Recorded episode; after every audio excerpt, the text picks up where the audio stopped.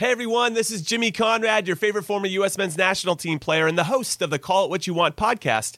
And I'm here to tell you that Vuori is a versatile clothing brand that speaks my language. It's inspired from the coastal California lifestyle, just like me. Its products stand the test of time just like me, and also just like me, it endeavors to inspire others to live vibrant, healthy lives.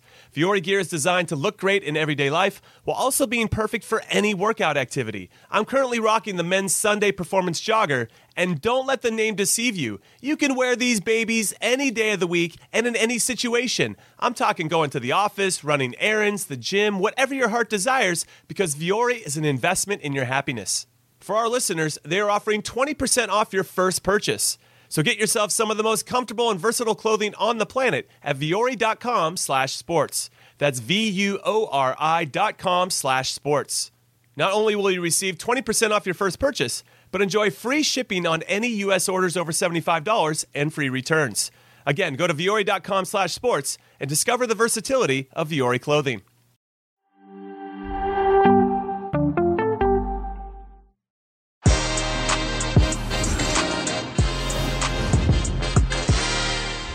Man City in full control take care of business against PSG, winning 2 0 on the night, 4 1 in aggregate. And for the first time since Pep Guardiola arrived in Manchester and Man City, they are in the Champions League final. A tremendous achievement. Man City in control. What's next for PSG? Jimmy Conrad, Champions League Tuesday recap begins right now. Hey, everybody, welcome to Que Golazo, our Champions League Tuesday recap. And Jimmy Conrad, Manchester City, 2 0 against PSG on the night, 4 1 in aggregate. And Pep Guardiola and Man City finally in the Champions League final. Give me your reaction, sir.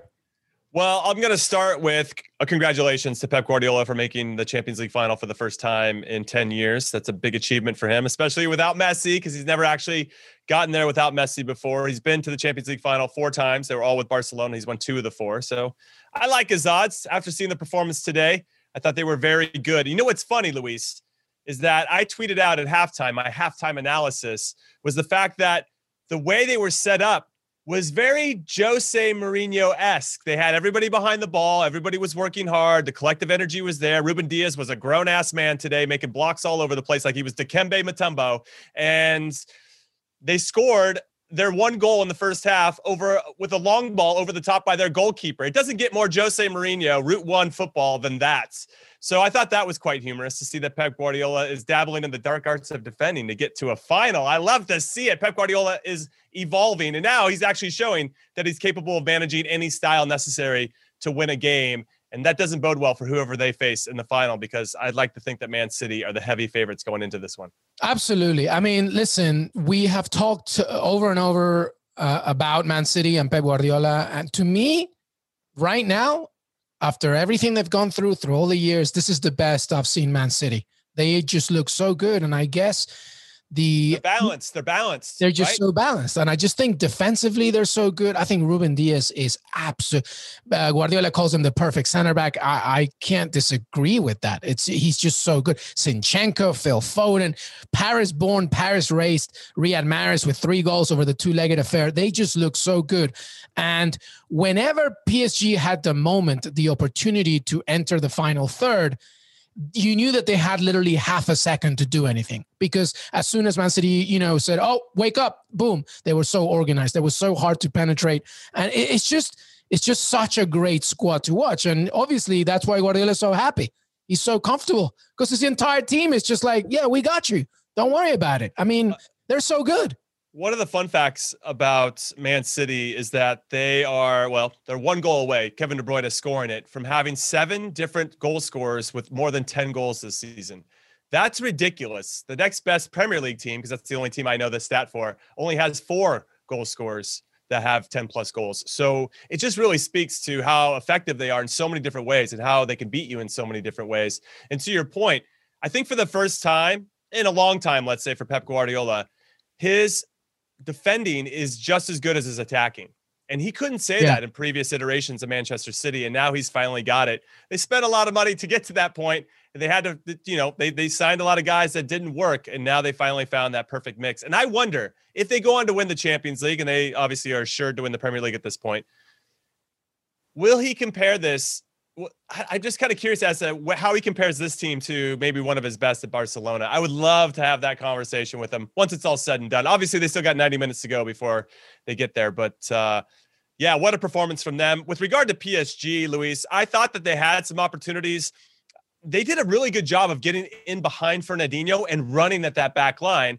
And what Man City do very, very well is they all pinch in and they force you to go wide and then try to whip something in when I look at Mauro Icardi, who started in place of Kylian Mbappe, which obviously was a big, big loss for PSG, I'm not sure that Mauro Icardi had a touch in the attacking third in his 60 minutes on the field. I saw him hold up the ball a few times in midfield. I don't know if he did. And I just feel like PSG were missing somebody dynamic to kind of run those little, you know, those essentially Kylian Mbappe type runs to pull a center back out of the space a little bit because they're going to have to track him Or And- Edinson Cavani. yeah, or him. Yeah, I mean, they just need exactly. Well, they they they had some pieces in place before, and unfortunately, it hasn't worked out for them. I, there's such a big conversation to have about PSG, but I did want to celebrate uh, Man City first. Yeah, I think uh, that's really where rightly we begin with Pep Guardiola and Manchester City. To your point, a very well balanced team. I didn't see anything from these two matches that shown me that PSG were going to do it. That's what we all predicted that Man City were going to go through. I thought it was going to be one all. So they drew thinking that maybe PSG were going to give you, like you said, somebody at least to hold the ball up front, maybe capital. And to be honest, in the first half, you know, they hit the crossbar. You know, there, there were some moments, uh, but as the game went on, again, Guardiola figured it out. Ruben Dias figured it out. I thought Fernandinho was great. Zinchenko is an absolute gem. Like they're just they're so good. There's They're so nothing good. wrong to say about them. And if you're and if you are a Man United fan, you know you're angry because Man City is just so Well, good. so let's see Man United win the Europa League. Then these two will face off, assuming City and they both win, right? They'll face off in the UEFA Super Cup. So that'll start off next season uh, with a lot of fireworks, and that'll be a lot of fun. But we'll get there when we get there. With regard to Man City, they're just so so good, and not only I think when he when when you said that Pep Guardiola considers Ruben Dias like the perfect center back, I'm not even sure it's about his skills. I think it's more about his attitude and his Yeah. desire and his toughness, right? We see some grit with him. And I think they've been lacking that a little bit where maybe they got guys that were a little soft but could pass really well. And, and if you can pass really well, then then you know that you'll obviously fit in a Pep Guardiola system, but you got to have that toughness. And so if if I can, if I may, I would like to liken Ruben Dias to Carlos Puyol in some ways. Yeah, who- that's not a who- bad assessment. Yeah, who, who who is tough first and is gritty first and is a leader first. And then you start to think about oh he's actually a decent passer of the ball. I mean i never hit i never see ruben dias like hit a 60 yard ball. I'm like god damn what a pass. Like i don't i don't that's not his game. His game is to be a leader be tough to play against. And one of my favorite plays of the whole game was when uh, Neymar did have a chance. He finally got in and was running at that back line, and they were scrambling, right? John Stones is scrambling, Dias is scrambling. Everybody's trying to get back in the play, and then Zinchenko blocks it. Neymar should have hit that a lot sooner, but he didn't. It gets blocked, and they're celebrating like it was a goal because they're starting to take that type of pride in their defending. And when you have a team like that that's playing that way and thinking that way, that's only a sign of success. And and they're the heavy favorites for me. I don't. I know Chelsea could come in, and yeah, they beat them in the FA Cup semifinals. This City team's going to be a different sauce, different gravy come the Champions League final. Yeah, absolutely. I mean, there's so many ways you could go about this. Phil Foden is a is a starter Ah, for gem. England at this point. gem. To me, I just I he's just so good, and I think everybody deserves a mention. All right, well, let's move on to PSG for a second. What what happened? What happens now? Because Neymar was meant to announce his new contract with PSG. Then the Super League news came, so they had to hold that. There was maybe a, a- a hint that it could happen before this second leg. Obviously, that didn't happen. I don't know what's going on behind the scenes. Obviously, we have Fabrizio Romano and Jonathan Johnson know everything about this, but I'm just wondering about what he's thinking. Just uh, his overall future. He's 29 years old. He's not getting any younger. Obviously, the market, the financial, economical market's not going to help anything. Uh, but also, more alarmingly, perhaps, Kylian Mbappe, who didn't feature today, obviously because of injuries. But what is he thinking? Because he hasn't put anything on paper yet. Uh, obviously, again, the economical market may uh, play the major role here. But what are those players thinking, Jimmy Conrad? What, what, what's the overall thinking here? I would say frustration first and foremost. I think if I'm Neymar, he's going to take a lot of heat. I do think he was trying to do too much today. I think he was taking that extra touch when maybe he didn't need to, maybe trying to walk in a goal as opposed to just shooting from distance. I mean, that guy's got so much talent, more in his pinky than I think you and I combined, uh, Luis. So maybe no, no. I've actually seen you. You're an incredibly talented guy, more more than than me for sure. No, no, no. It's okay. You can include me in that. We don't. We don't it's it's absolutely. I, I, but but even Di Maria, I thought he, he, every time he got himself in a good spot in the in the attacking third, he just either held on to the ball too long or he made the wrong decision. Like he passed it to somebody that was maybe under pressure as opposed to the person that was wide open or more wide open than the other person. They just lacked a little bit of that decisiveness. And I don't know if that's because Icardi was in and, and he's just not as mobile as Kylian Mbappe or or they just they just didn't really look for Icardi at all. I mean, he was a, a passenger. He he just had the best ticket to a Champions League semifinal I think a, a fan could ever have. yeah. but uh, uh, yeah, when I'm if I'm Neymar and I'm watching the game and, and I'm sitting there and I'm watching my team try to play out of situations or even defend, I'm probably thinking to myself, my team's not good enough. Yeah. They're just not good enough. The depth isn't good enough. And he's got a lot of very good players, but not great ones. And that's going to be the big challenge, I think, for PSG is how do we figure out those pieces? They don't always, let me say it like this. You can have a lot of very good players that turn into a great collective. But right now, They've got a couple great players and some very good players, but it doesn't feel like they're all getting the best out of each other. And that's a shame because they're so close. They took down Barcelona along the way. They took down Bayern Munich, even though if Robert Lewandowski was playing, they probably wouldn't have taken down Bayern Munich. It, it they're they're close, but they've been a nearly team for ever since Neymar's gotten there. They're nearly good enough to compete with these guys. They're nearly good enough, and they never do. And, and again, there's three certainties in life. I have a lot of certainties in life, but there's three here: death, taxes, and PSG losing their minds for about 15 minutes in every single Champions League game. Well, especially under a Pochettino system, they're just like yeah. you know they're just totally gonna. I think you mentioned a key word here with Man. I think this this word serves right for both teams: balance. Man City has balance everywhere, everywhere. Whoever replaces whoever, it doesn't matter. They have it. PSG have like an A almost A plus on their day trio up front, and then a kind of a B minus, maybe a B midfield, and then at the back a transitional, a very talented pairing in Marquinhos and Presnel Kimpembe, but they're not the they're not Ruben Dias and they're not they're not even John Stones. John Stones is, is, playing very well, so you could see that there's a clear difference there. So if I I don't know because all, all the chips were placed on Neymar and Mbappe, but you forgot about everything else that's behind you. And that's going to be the key. If you want to beat a Man City, you better be good everywhere. And of course, I didn't mention Keylor Navas, who's fantastic, but he didn't have a good uh, two-legged affair. But it's not all down to him. It was just it was just a balance of play, I think. And Man City, just when you have all the cards on the table, Man City is better. You know what's interesting? When I think through the game, and I write down little notes, and I'm sure you do too, because we're going to come on and talk about it. You want to, you don't want to forget any any key moments. But I remember thinking after both Man City's goals it was against the run of play. Like PSG were actually in control in those moments. They, they, were. they were they were controlling the tempo. And I think what's most disappointing, and I think we talked about it on HQ today, is that you need your goalkeepers to make timely saves. And throughout his career, Keylor Navas has been that guy.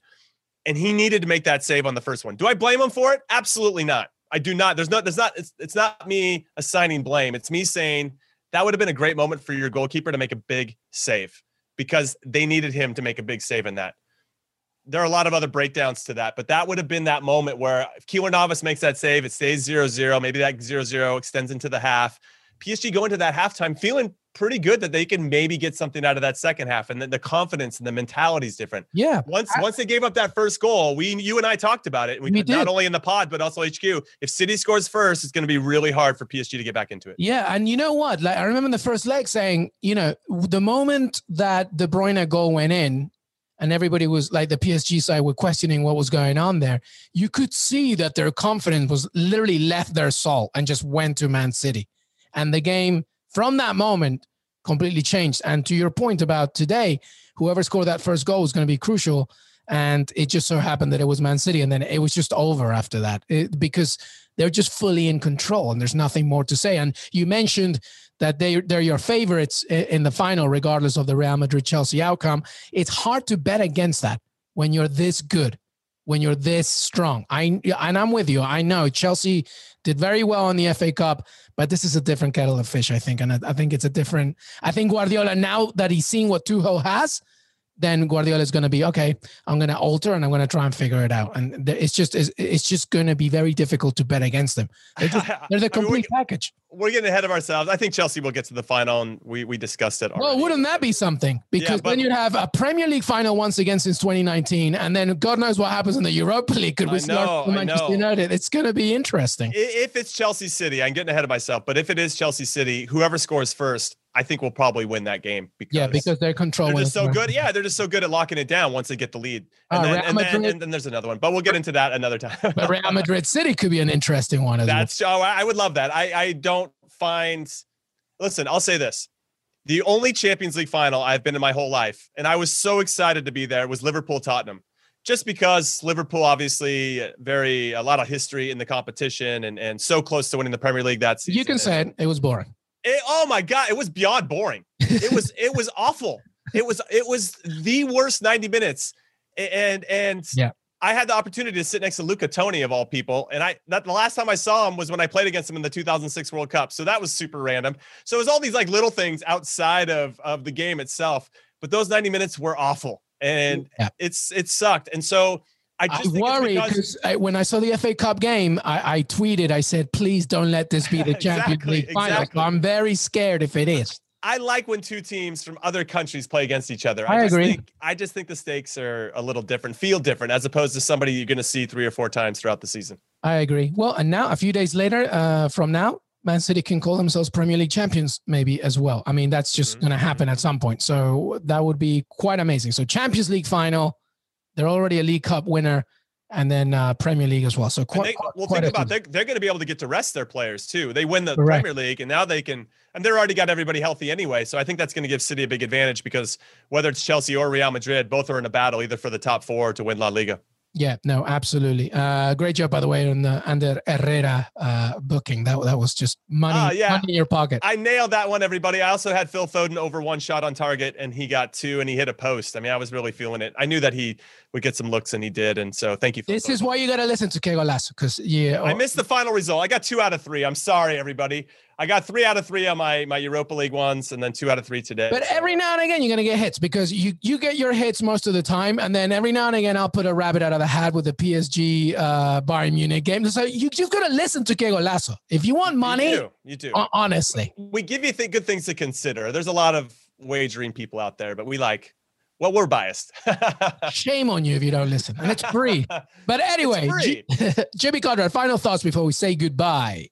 No, that was a fantastic game. I'm curious to see what happens with both teams uh, throughout the rest of the season because obviously PSG is still competing for Liga and also what happens with both teams during the summer. It's going to be a very interesting next few months. Yeah, and make sure you keep listening because we have the Wednesday Champions League preview as well and so much more to come. Jimmy Conrad, thank you so much, brother. Thank you, Luis.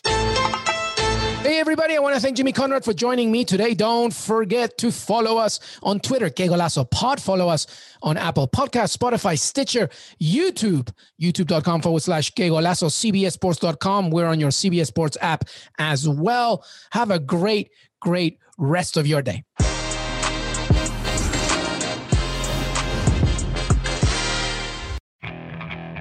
Okay, picture this. It's Friday afternoon when a thought hits you.